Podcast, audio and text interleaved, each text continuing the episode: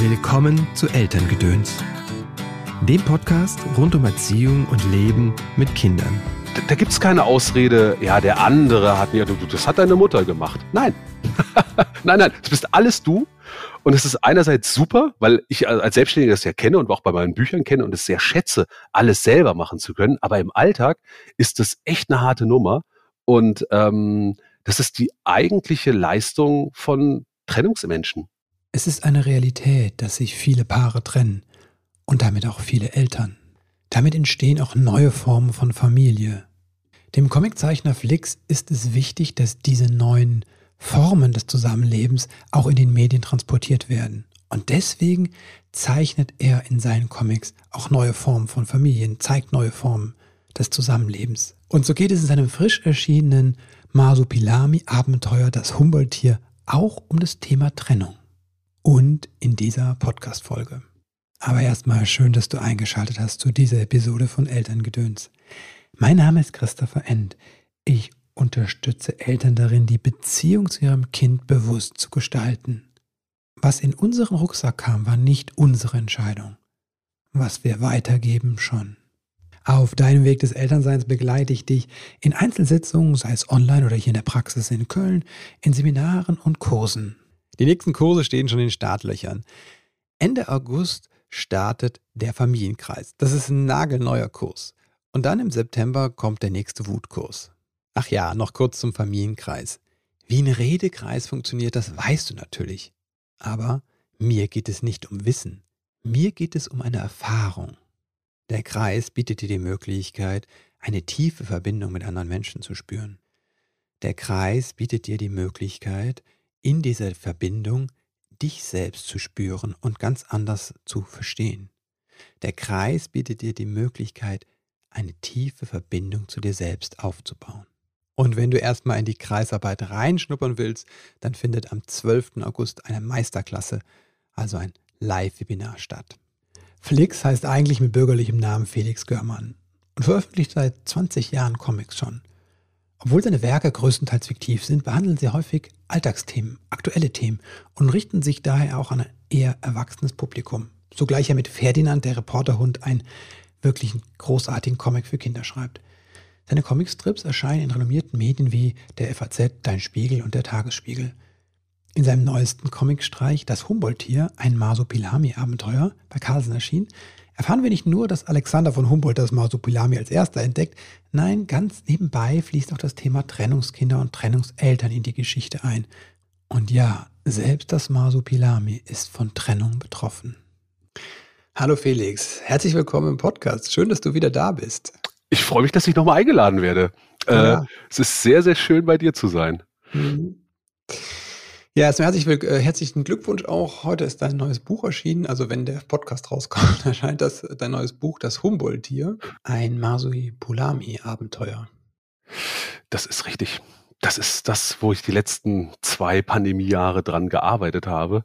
Ach, krass. Und äh, ja, ist wirklich irre. Also es hat diesmal echt lange gedauert, bis so ein mhm. Buch fertig geworden ist, weil du kannst dir das vorstellen, ja, wenn, wenn Schule und Kita nicht wie gewohnt funktionieren, mhm. sind auf einmal die Arbeitsblöcke viel, viel kleiner als sonst mhm. und ich musste wahnsinnig viel äh, stückeln und springen und hin und her machen, so wie ich es eigentlich ähm, ja noch nie hatte. Ja, okay. auf einmal äh, kannst du nicht im großen Bogen denken, sondern musst echt mhm. immer von Tag zu Tag und was mache ich dann? Und das erfordert so eine ganz, ganz andere Planung. Also mhm. äh, wahrscheinlich war es so wie bei vielen anderen Eltern in dieser Zeit auch.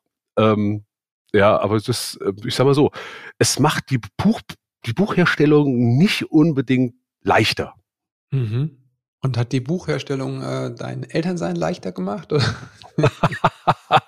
Ach, das sind ja eigentlich so zwei Dinge, die sich fast, also hm, wie soll ich sagen, nur bedingt miteinander befruchten. Weil einerseits, also so mhm. im Austausch mit Kindern, ist natürlich, jeder kennt das, die bringen manchmal Sachen, das kannst du dir als Erwachsener nicht mehr ausdenken. Mhm. Es ist super zu sehen, wie die ticken, wie die sich mhm. Zusammenhänge herstellen ähm, und so auf Gedanken kommen, die echt neue Perspektiven eröffnen.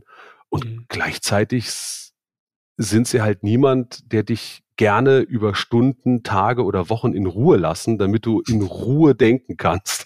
also ich muss immer wieder so schmunzeln. Es gibt auf Twitter so einen Account, ähm, äh, von aus dem, wo jeden Tag so ein Quote äh, von Thomas mhm. Mann zitiert wird und wie der mit seinen Kindern umgeht, die ihn halt einfach acht Stunden vormittags in Ruhe lassen sollten, damit äh, wo Ruhe sein muss im Haus, dass der Mann denken muss. Das ist heute so nicht mehr denkbar und so ich sag mal so, so hat es bei Thomas Mann funktioniert, mhm. so war es bei uns nicht. Deswegen sind die Bücher bei Mann auch länger und äh, deine Comicbücher sind etwas äh, vom Umfang kürzer. Ja, naja, und ich, äh, auf jeden Fall hat äh, Thomas Mann deutlich weniger Pointen. ist der Nachteil, wenn man sich nicht mit Kindern beschäftigt. Das stimmt. Ja, das äh, durchzieht ja viele deiner Werke, also jetzt ähm, Glückskind wie auch ähm, das Humboldt-Tier. Äh, die, die Kinder und äh, die kindliche Sicht auf die Welt auch. Ja, weil ich finde die total gut. Also mhm. das ist so eine, ich wehre mich immer so gegen das Wort naiv, weil naiv mhm. klingt so abwertend, so was mhm. ein bisschen klein oder so ein bisschen doof, sondern ich mag dieses Unvoreingenommene mhm. und mitunter einfach mhm. unfassbar ehrliche von diesen ja. kleinen Geschöpfen. Also mhm. Äh, ich erinnere mich, neulich war ich hier so am Aufräumen und habe da so vor mich hingesungen und dann kam eine kleine Tochter an, die ist inzwischen, das ist gerade sechs geworden, mhm. und sagte, Papa, du könntest echt Sänger werden, aber kein guter. und ich musste so lachen, weil ich gedacht habe, äh, sie hat recht. Die Leidenschaft ist da. ja, genau, genau. Du machst es schon. Du, du, also du traust dich auch auf die Bühne zu stellen, aber es wird halt niemand davor sein. Und sowas ist toll, ja. Mhm. Das, man, ich glaube, wenn das ein Erwachsener zu einem sagen würde, das müsste schon ein echt guter Freund sein, ja. Mhm. Und Kinder bringen so Dinge auf, auf, so auf den Punkt und ich lieb's. Ich lieb's einfach. Mhm. Wie hast du gelernt, dazu zu hören? Das ist ja nicht für alle Eltern so einfach, auch dazu zu hören, wenn Kinder mit ihrer Weisheit rauskommen oder ihrer Sicht auf die Welt. Ja, irgendwie, also ich will nicht sagen, ich bin Kindermensch, aber eigentlich war mir schon super früh klar, dass ich Kinder haben will. Also schon mhm. als junger Mann wollte ich, also war mir vollkommen klar, dass ich Vater werden werde. Mhm. Ich hatte eigentlich immer die Vorstellung sogar, dass ich drei Kinder mhm. hätte, weil ich immer dachte, pass auf, also so eine, so eine äh, Kind der 70er, 80er Jahre denke, weil ich gedacht habe, drei Kinder passen perfekt auf die Rückbank von einem Auto. Ja, vor Kindersitzen, ne? ja, genau. Und eins sitzt in der Mitte und blue, fliegt durch die Scheibe. Oh, ich habe nur noch zwei. Ähm, Nein, das hat sich, also das war so die, die, die mhm. Sichtweise, aber ich fand drei irgendwie immer ganz, ganz cool. Mhm. Jetzt habe ich zwei eigene Kinder, mhm. äh, was auch ganz großartig ist. Und mhm. ähm, ich habe das, also ich habe mich da sehr drauf gefreut, dass die mhm. kommen und hatte eigentlich von Anfang an Bock auf die mhm. und durch meinen Beruf auch die Möglichkeit, recht viel mitzuschneiden. Also mhm. ich bin ja Comiczeichner mhm. und habe ähm, die Möglichkeit, zu Hause oder ganz nah an zu Hause dran zu arbeiten. Mhm. Ähm, das macht es mitunter schwierig, so den Beruf und den Familienalltag zu, zu trennen. Ähm, aber es hat halt den großen Vorteil, dass ich oft da sein kann und so die ganze Entwicklung eigentlich komplett mitschneide. Hm. Es hilft auch einfach, wenn man schon mal die zwei St Fahrtstunden, ne? Pendeln und sowas nicht hat, glaube ich. Total, total. Also das, das Maximum, was ich eigentlich habe, also mal abgesehen davon, wenn ich irgendwie äh, zu Lesungen fahre mhm, oder ja, äh, Signierstunden mache oder sowas, das ist ja, äh, das sind ja immer so dann Blöcke. Das ist so, mhm. immer wenn ein neues Buch rauskommt, gibt's dann so eine Phase von ein paar Wochen, mhm. wo ich mhm. dann extrem viel unterwegs bin, mhm. aber dann halt auch wieder anderthalb Jahre nicht. Mhm. Ja, ah, so, okay. also das ist meistens so der Rhythmus. Und ähm, genau, so, im, im Alltag ist eigentlich das Maximum die zwei Minuten, die ich über den Hof zum Atelier laufe. Mhm. Ja, das mhm. ist mein Fahrtweg oder mein Arbeitsweg. Und ähm, das äh, ist natürlich für die, naja, einfach für den, für die Zeit im, im Alltag natürlich ein Träumchen. Ja, ich stelle mich mir das auch als Kind vor da ist Papa, ist irgendwo in dem Zimmer oder überm Hof so. Das hat sowas, ähm, ja, sowas äh, Anfang 20. oder 19. Jahrhundertmäßiges. Ne? Also mein Vater war immer viel weg und weit weg auch, ja. Der ist morgens dann, ähm, der ist erst um neun aus dem Haus, aber kam auch erst um neun wieder zurück. Der war einfach nicht greifbar oder im Ausland. Ja, ja, also ich, ich merke auch, dass das, was ich mache für meine Kinder, auf eine angenehme Art und Weise selbstverständlich ist. Mhm. Also die sehen, dass ich halt zeichne und dass ich damit auch Geld verdiene. Das ist für die normal. Mhm. Ähm, dass ich da auch manchmal Sachen fertig haben muss, dass es manchmal dann auch stressig wird. Das ist auch normal. Und die fangen halt an, auch da mitmachen zu wollen. Und ich versuche mhm. sie da auch so gut wie möglich einzubinden. Also zum Beispiel, ähm, ich hatte wie machen die mit?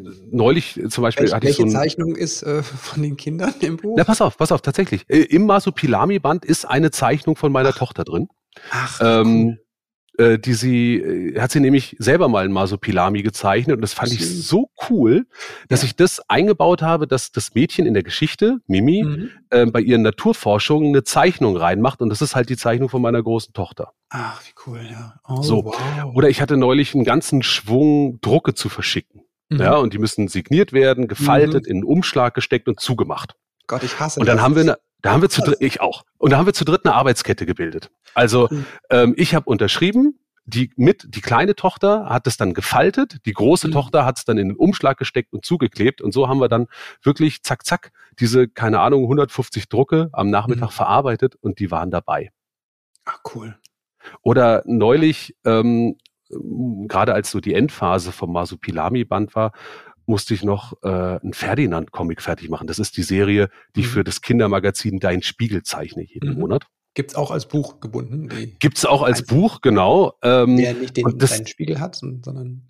Genau, das, das erscheint da aber monatlich mhm. und ich muss das halt machen und am Ende wird das am Computer koloriert und das ist so eine recht mhm. flächige Koloration mhm. und meine große Tochter macht es gerne.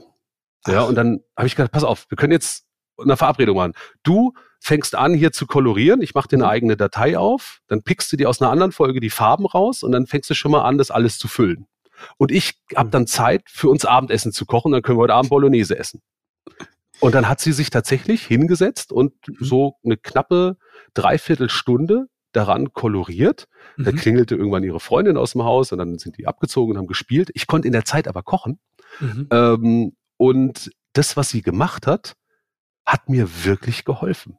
Wow. Also das hat mir wirklich, und da dachte ich, wie cool ist das denn? Also mhm. jetzt geht's mir nicht um Kinderarbeit oder so, mhm. sondern wirklich um dieses Einbinden in diesen Prozess und mhm. das zum Beispiel in dieser Folge, da geht's um Schnecken, ähm, mhm. dass die Schnecken violette Häuser haben. Das hätte ich selber nie so ausgesucht. Das hat sie so mhm. ausgesucht. Und da habe ich so gelassen.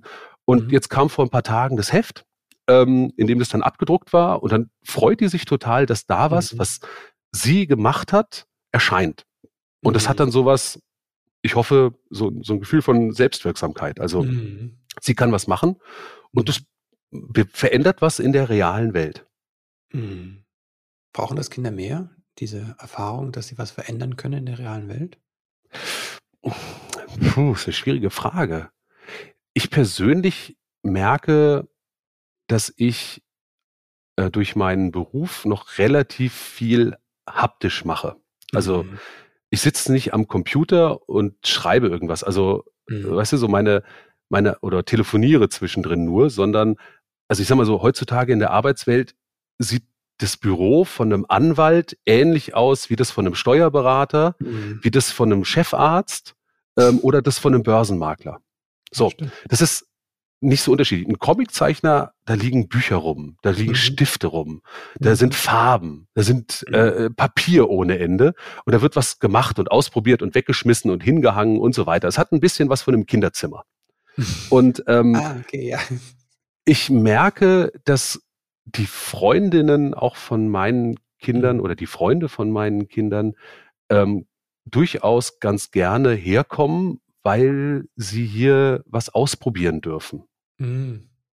So, weil einfach das Zeug auch da ist. Also wir haben einfach eine Laminiermaschine, ja, oder ein mhm. Schneidegerät oder mhm. ausreichend Scheren und Plackerfarben und Ton mhm. und was man halt so braucht, ja. Und dann sagen die, ja, wir mhm. wollen Töpferschule spielen. Ich so, ja klar, geht auf den Balkon, töpfert, mhm. macht das. Und ich glaube, dieses selber ausprobieren dürfen mit solchen, also ganz dieses haptische, dieses mhm. Begreifen, ähm, das kommt in den Privatfamilien weniger zum Tragen als früher, wo mhm. der Papa noch einen Bastelkeller hatte oder der Opa eine Werkstatt.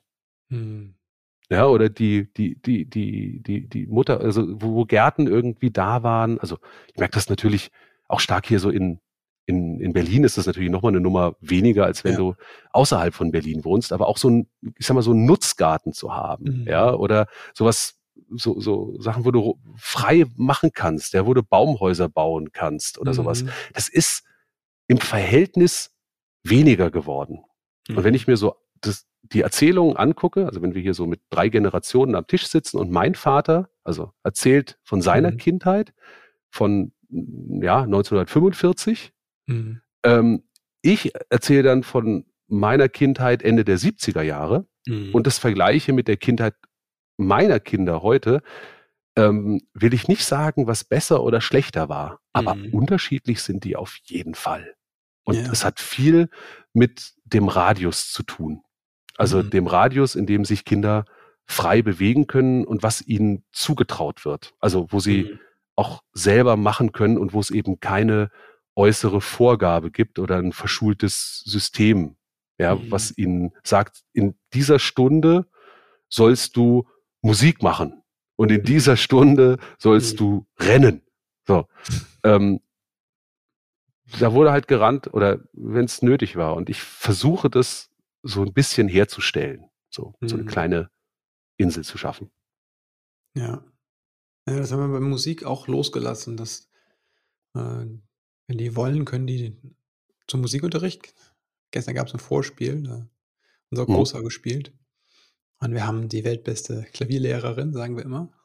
Und, äh, das ist, ja, das ist Wahnsinn. Ne? Da hat die für ihre Schüler und das ähm, sind halt Kinder und Jugendliche, hat die hier bei ähm, C. Bechstein ähm, in so einem Klavierladen, so einem super Ding, haben die Kinder gespielt an so einem Konzertflügel.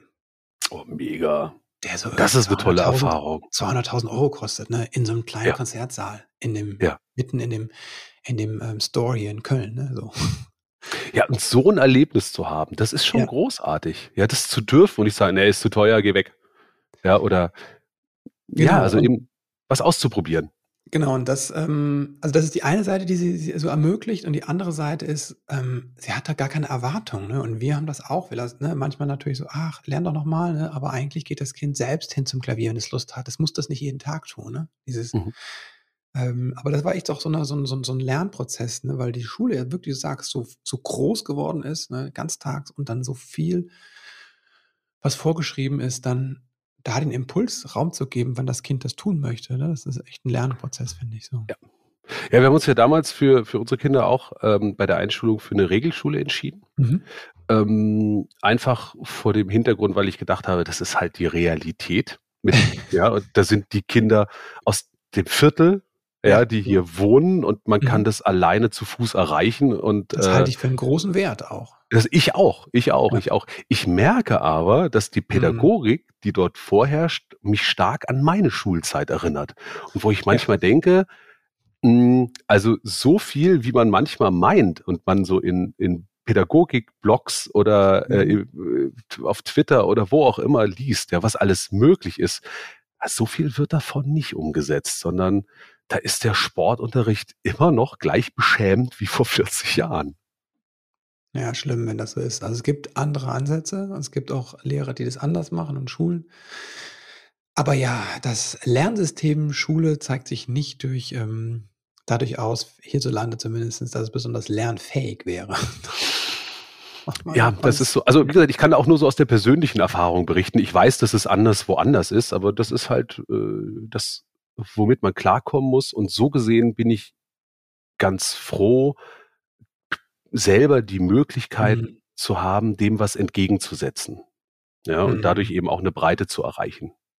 Ich glaube, es wäre auch komisch, weißt du, wenn zu Hause irgendwie alles oder viel möglich ist mhm. und in der Schule irgendwie auch und denkst so, hey, es ist immer alles irgendwie möglich. Und äh, so ist es ja nun auch wieder nicht. Es gibt ja immer mhm. wieder Randbedingungen, mit denen man auch lernen muss, umzugehen, um mhm. seine, seine Nischen zu finden. Also äh, ich glaube, ich selber, also mir selber hat es auch wahnsinnig geholfen, zum Beispiel beim Comiczeichner werden, dass an meiner Hochschule dann mhm. äh, niemand Comics haben wollte. Also Ach. das hat das hat meinen Willen extrem geschärft, ja mhm. und das merken, okay, da ist meine Nische und da gehe ich durch. Ja, das das mhm. kann auch sehr sehr helfen. Ähm, mhm. Aber ich glaube, als ausschließliches Konzept empfinde ich das als recht beengend. Mhm. Was hat dir die diesen Biss gegeben, da durchzugehen, obwohl es nicht gewünscht war? Das Ergebnis, weil ich gemerkt habe, dass wenn ich das mache, also wenn ich mhm. Comics zeichne, ähm, das bewirkt etwas bei Menschen. Mhm. Und selbst dieser Widerstand habe ich als Wirkung empfunden. Mhm. Also weißt du, es gibt Leute, die lieben dein Kram und andere finden es halt richtig kacke. Aber bei jedem bewegt es was. Und dieses Bewegen wollen, das hat mich eigentlich immer interessiert. Mhm. Hast du das irgendwo ähm, aus deiner Kindheit mitbekommen? Also dieses, das trotzdem zu machen oder also das bewegen wollen und auch egal, was die im Außen sagen, weil ich weiß, dass das viele Leute gerade im kreativen Bereich ganz schön anpackt, wenn die so negative Kritik bekommen. Ne? Ja, das hat mir auch angepackt. Also da zu sagen, das macht mir nichts, das stimmt natürlich nicht. Ja, mhm. ich habe, glaube ich, aber als Kind relativ früh Humor als Schlüssel entdeckt. Mhm. Also, ähm, dass ich eigentlich mitunter mit den größten Frechheiten durchkomme, wenn ich damit Leute zum Schmunzeln bringe. Mhm. Ja, also wenn ich das freundlich sage oder eben auch als Witz verpacke. Mhm. Und da war dann, glaube ich, mein, mein Wunsch zu gucken, wie muss ich es verpacken, damit ich mhm. trotzdem durchkomme. Und das meine ich jetzt nicht mhm. als, als Ausnutzen oder den anderen nee. austricksen oder so, sondern als, ähm, als, als Hebel, ja, und auch zu gucken, mhm. Also ich, ich möchte ja mit dem, was ich mache, dem anderen nichts Böses. Ja. Sondern eigentlich will ich ihm was Gutes und sagen, guck mal hier, das, mhm. so kann man es auch sehen. Schau mich mhm. an. Das ist, glaube ich, ganz interessant, was ich hier zeigen könnte. Vielleicht ist es cool, vielleicht findest du es auch gut. Mhm. Und da Wege zu finden, die Leute zu erreichen, das war, glaube ich, mein Ding. Und äh, an der Hochschule ist es dann wiederum ganz interessant. Damals ähm, wollte niemand Comics. Inzwischen mhm. haben sie einen Schwerpunkt. in Comics im Programm und alle sagen, ja, und Flixi war bei uns der Erste, der es gemacht hat. so, ja, das stimmt, aber halt unter welchen Bedingungen, ihr Lieben. Das ist ganz, ist ganz gut. Und da siehst du, es lohnt sich, ja, es bewegt sich was. Es dauert, mhm. aber es bewegt sich was. Mhm. Was möchtest du bei dem Leser bewegen? Vielleicht ihn auf was stupsen mit dem Humboldt-Tier? Ah, das ist ja so eine Geschichte. Willst. Ja, also ähm, pass auf, jetzt kommt erstmal die Profi-Antwort. Ich möchte natürlich gar nichts. Ich bin ja kein Pädagoge, weil ich möchte einfach nur unterhalten. Ja, ja auch, aber ich möchte natürlich auch Impulse setzen. Und mhm. ich glaube, das ist auch äh, ganz wichtig als, als ähm, kreativer Mensch, mhm. äh, Impulse setzen zu wollen. Nicht mhm. zu belehren, aber zum Nachdenken anzuregen. Und ähm, die, die Kerngeschichte, also ich habe so überlegt, was man diesem Masopilami-Universum hinzufügen kann. Das ist ja nicht einfach, oder? Wie viele Bücher gab es vorher schon? Oh Für die, Gott. die es nicht kennen? Ähm, also, um es kurz zusammenzufassen, ja, äh, das Masopilami feiert dieses Jahr sein 70. Jubiläum. 70, oh also 1952 ist es das erste Mal in dem Spirou-Magazin, damals Frankreichs populärstes Comic-Magazin, mhm. erschienen und taucht seitdem immer wieder auf. Mhm. Ähm, erst über viele Jahre als Sidekick in mhm. den Abenteuern von Spirou und Fantasio.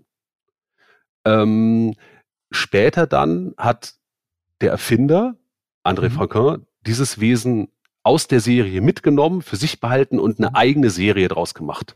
Die läuft jetzt seit 40 Jahren. Mhm. So, und da kann man, ich, ich habe die Zahlen nicht genau im Kopf, aber da ist so im Schnitt jedes Jahr ein Album erschienen. Das heißt also, es gibt mindestens 40 Alben davon. Dazu gibt es eine Trickfilmserie, mhm. einen Kinofilm, den ich nicht empfehlen kann. Ähm, aber es gibt gelesen, einfach alles geguckt. Sehr viel, sehr sehr viel davon. Nicht, also ich glaube, alles ist fast nicht möglich. Okay. Weil es dann auch manchmal so, so kleine Sachen gibt, die man heute mhm. kaum mehr auftreiben kann. Aber okay. ich habe soweit äh, versucht, mich da durchzuarbeiten und mhm. ab einem gewissen Punkt ist dann auch klar, wie, wie der Hase läuft. Also, okay. Ja, Aber so hätte sein können, man muss man, dass man irgendwie als Zeichner oder als Autor dann die Geschichte wissen muss. Oder kriegt man ein Paket, was man zu erzählen hat und was nicht? Mm, na, du, du kriegst ein paar Vorgaben, was Mhm. nicht geht. Ah, Ja, okay. also so ein paar, paar Einschränkungen. Mhm. Ähm, aber im Kern, also was weiß ich, kein, ist, ist, ist, Masupilami gilt immer noch als eine Kinder- und Jugendfigur. Das heißt Mhm. also, es soll kein Sex in der Geschichte Mhm. vorkommen. So, das Mhm. ist nachvollziehbar. Niemand Mhm. braucht Genitalien in einem so einer Geschichte. Das ist nicht notwendig. Ähm, so äh, oder auch was Gewalt angeht. Ja, also Mhm. du kannst ähm, zwar Waffen zeigen Mhm. Und auch einsetzen, aber es darf kein Blut spritzen. Mhm.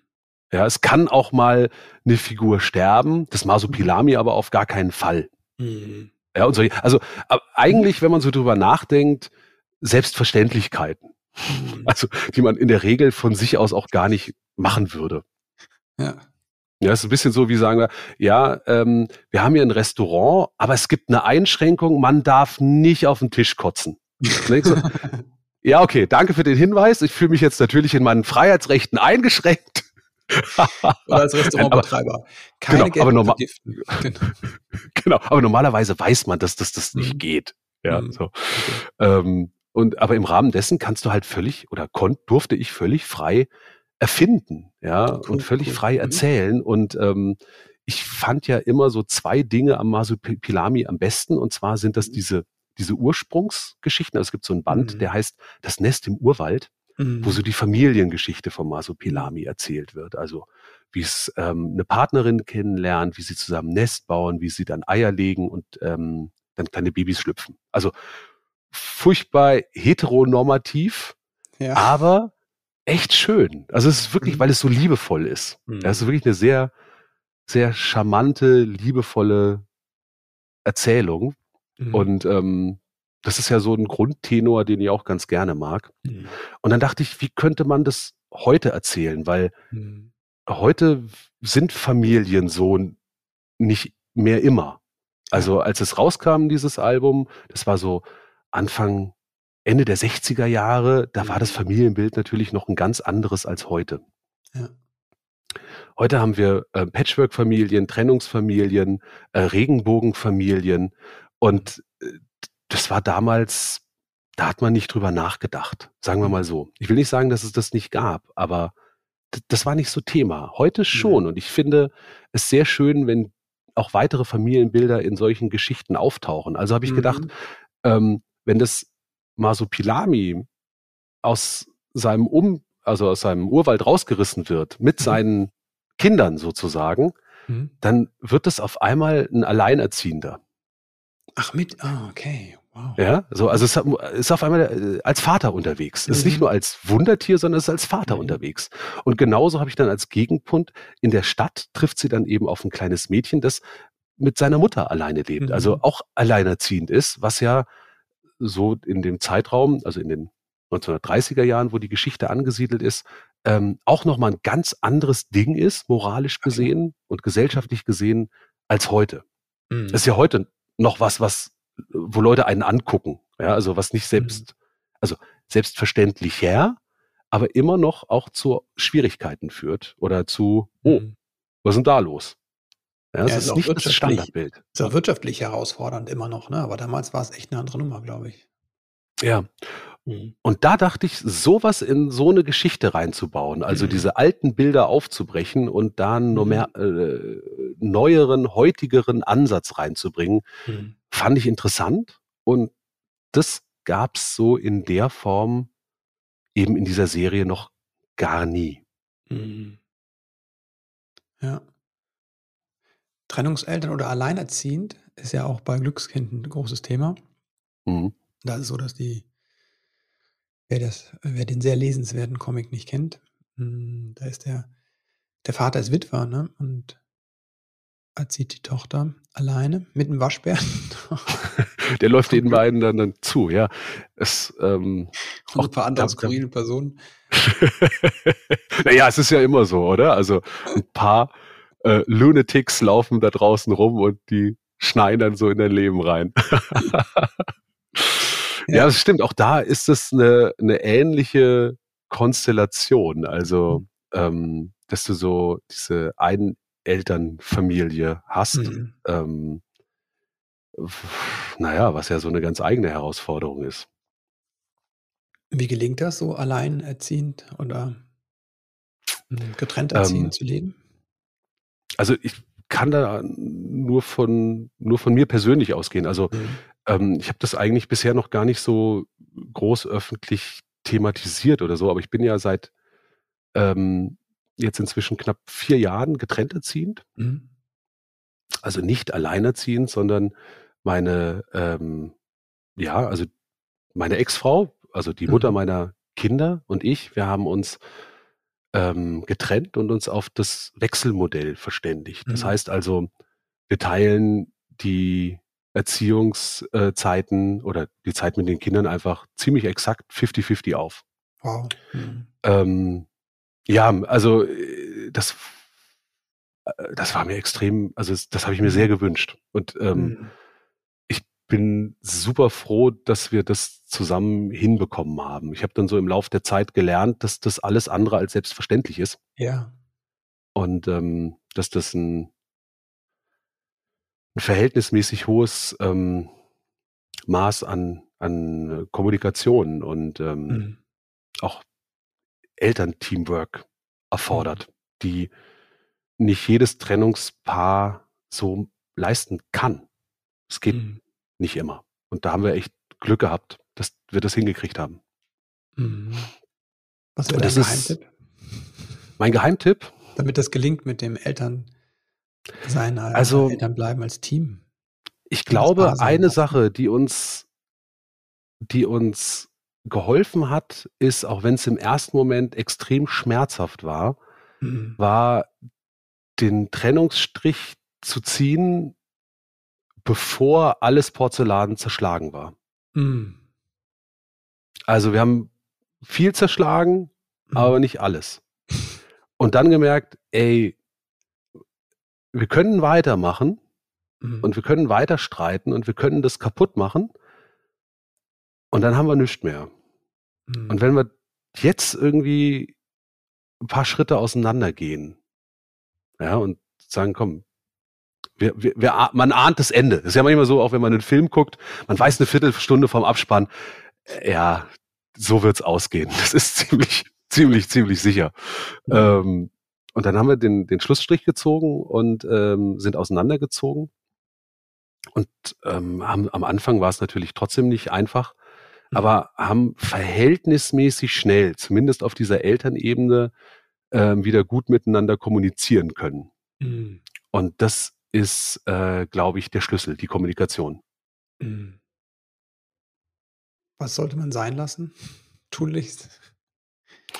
Ähm, Viel Zer Porzellan die, pa die. Paarebene, die Paarebene raus, rauslassen. Mhm. Also ähm, ich, ich habe dann eine ganze Weile nach der Trennung, ich habe so nach anderen Trennungsvätern gesucht. Mhm. Weil so in meinem Umfeld gibt's zwar einige, Mhm. das ist auch in Berlin nochmal, glaube ich, vielleicht auch nochmal anders verbreitet als anderswo. Also es gibt schon einige, aber die allermeisten, die allermeisten machen dieses Wochenendmodell. Also, dass sie die Kinder Mhm. alle zwei Wochen von Donnerstagnachmittag bis Sonntagabend haben und mehr nicht. Und Mhm. das ist ein anderes, das, das ist ein, ein anderer Lebensrhythmus, als wenn du, wie in unserem Fall, Woche Woche wechselst. Am Anfang hatten wir den, den Wechsel sogar noch ein bisschen enger getaktet, weil Mhm. die Kinder noch kleiner waren und haben dann irgendwann gemerkt, ähm, das tut denen nicht so gut, ähm, wenn die so oft hin und her wechseln. Mhm. Also man kommt nicht so richtig an. Es war so ein bisschen wie ein, ich will nicht sagen wie Hotelgäste, ja, aber äh, es Mhm. war weniger Alltag und äh, man konnte auch dann so äh, Auseinandersetzungen viel leichter aus dem Weg gehen. Mhm. Mhm. Ja, also mit den, mit den Kindern. Also Richtig, ja. so, und dann haben wir uns relativ bald dafür entschieden zu sagen, wir probieren Woche Woche, auch wenn das für die Kleine, die zu der Zeit drei war, Mhm. eine Woche schon echt lang war. Ja, okay. Mhm.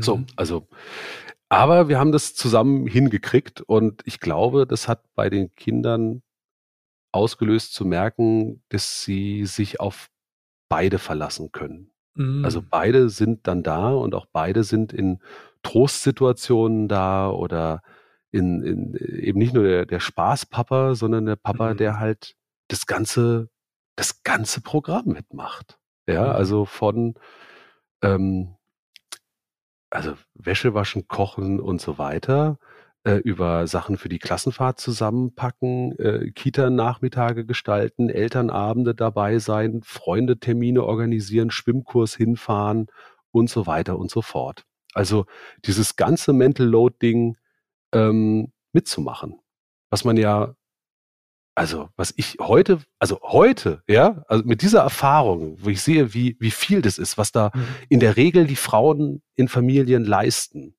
kann ich so verstehen, dass Männer mit Händen und Füßen das Patriarchat verteidigen.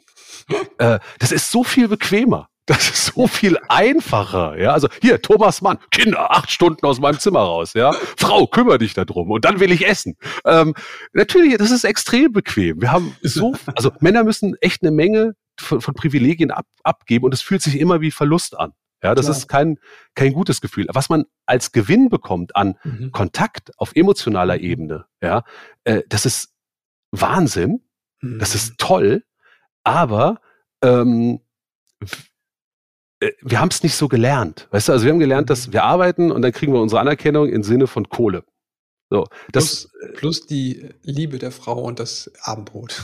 Genau, das kommt noch dazu, ja, aber und auf einmal fällt dieser Aspekt weg, die Anerkennung mhm. wird weniger und je, das ist auch noch das Blöde. Die ersten Männer, die es gemacht haben, die kriegen dann in ihrem Umkreis auch noch Applaus. Je mehr Männer das machen, desto weniger Applaus gibt's dafür, weil es halt normaler wird. Ja, so. Also das ist keine gute Perspektive. und trotzdem lohnt es sich, oder gerade mhm. deswegen müssen wir es machen, ähm, weil wir, glaube ich, ansonsten als, als Gesellschaft ähm, emotional verarmen. Mhm. Aber wie gesagt, man muss den gewinnen. Also es ist wie auf einmal, wenn man ähm, eine neue Währung bekommt, man muss die erstmal schätzen lernen und mhm. die Vertrauen da rein entwickeln. Ja, also so wie mhm. als Scheingeld irgendwie aufkam, Leute sagen, nee, nee, ich mach weiter hier, tausch mit Gold. Das ist mir sicherer. Dieses Papier, was ist das wert? Gar mhm. nichts. Ja. Und so ähnlich, also ich will mhm. das, will jetzt Liebe nicht in Geld umrechnen, aber so ähnlich, mhm. so eine Veränderung findet statt. Du hast auf einmal mhm. was anderes und du musst erstmal begreifen, was das für ein Wert ist. Mhm. mhm. Hast du dann, hast du das, oder habt ihr von vornherein euch so geteilt oder ist das, dass du merkst nach der Trennung eigentlich, dass da, ähm, dass es vorher nicht 50-50 verteilt war? Ähm, ich habe vorher schon, oh, also ich, weiß nicht, ob meine mhm. ähm, Ex-Frau das genauso sagen würde. Die müssten wir jetzt mal zuschalten. Genau. genau. Nein, der hat das nicht gemacht. Also da gibt's ja immer so äh, auseinander. Ja. Also ich sag mal so, ich, ich sag mal, alleine dadurch, dass ich da war, habe ich mhm. schon eine Menge Dinge gemacht, aber mhm. ähm, weil dann auch solche ähm, Eltern ähm, mhm. Elternzeiten reinkamen, die ich als Selbstständiger nicht gemacht habe, also ich habe ah. keine Elternzeit mhm. genommen, ähm, war aber trotzdem immer da. Also, mhm. weißt du, weil ich zu Hause gearbeitet habe und so. Also, aber natürlich hat sich das verändert. Also mhm. es ist, es ist auch ein Unterschied, ob du, ich glaube, das ist der Punkt. Es ist ein Unterschied, ob du dann in der Zeit wirklich komplett alleine verantwortlich bist. Ja. Oder da immer noch ein Backup ist, wo man, mhm. also wie so eine externe Festplatte. Ja, äh, jemand anders, ähm, kannst du mal kurz gegenchecken. Ah, wann ist heute nochmal der Termin? Oder jemand sagt dir, mhm. oh, denk dran, du bringst die mhm. heute noch in die Kita oder was auch immer. All das fällt ja weg, wenn du mhm. ähm, Trennungselternteil bist. Sondern du musst es auf einmal selber organisieren. Und ich hab, muss auf einmal mir selber einen, Tageskalender anlegen, in dem nicht nur meine Arbeit drin steht. Mhm. Ja, ich, ich stelle mir das auch schwierig vor beim Wechselmodell, du musst dir dann, das Kind verabredet sich auch mal für die nächste Woche und dann musst du das ja auch noch weiter kommunizieren. Ganz genau. Also das muss genau, das muss kommuniziert werden. Ähm, mhm.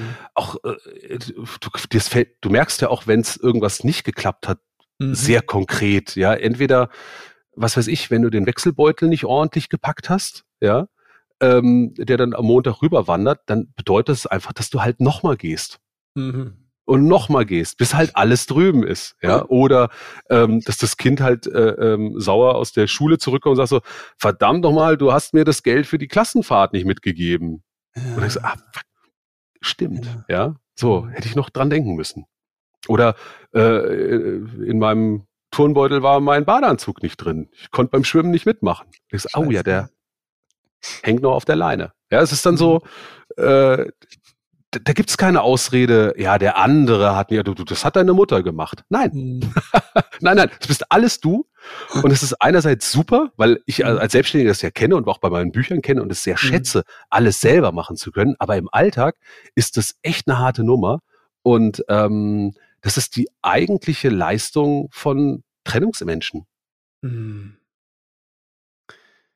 Ja, Felix, danke dir für das Teilen. Also ähm, hier im Podcast, aber auch generell für deine Teilen, also für das, was du auch über deine Bücher einfach transportierst, diese große Liebe zu den kleinen Menschen, das spricht aus den Büchern, aber auch die große Liebe zu den großen Menschen. Ähm, ähm, jetzt fällt mir der Titel nicht ein von dem wunderbaren Buch über die, über die äh, Frauen. Ähm, Schöne Töchter. Schöne Töchter, ja, das ist so.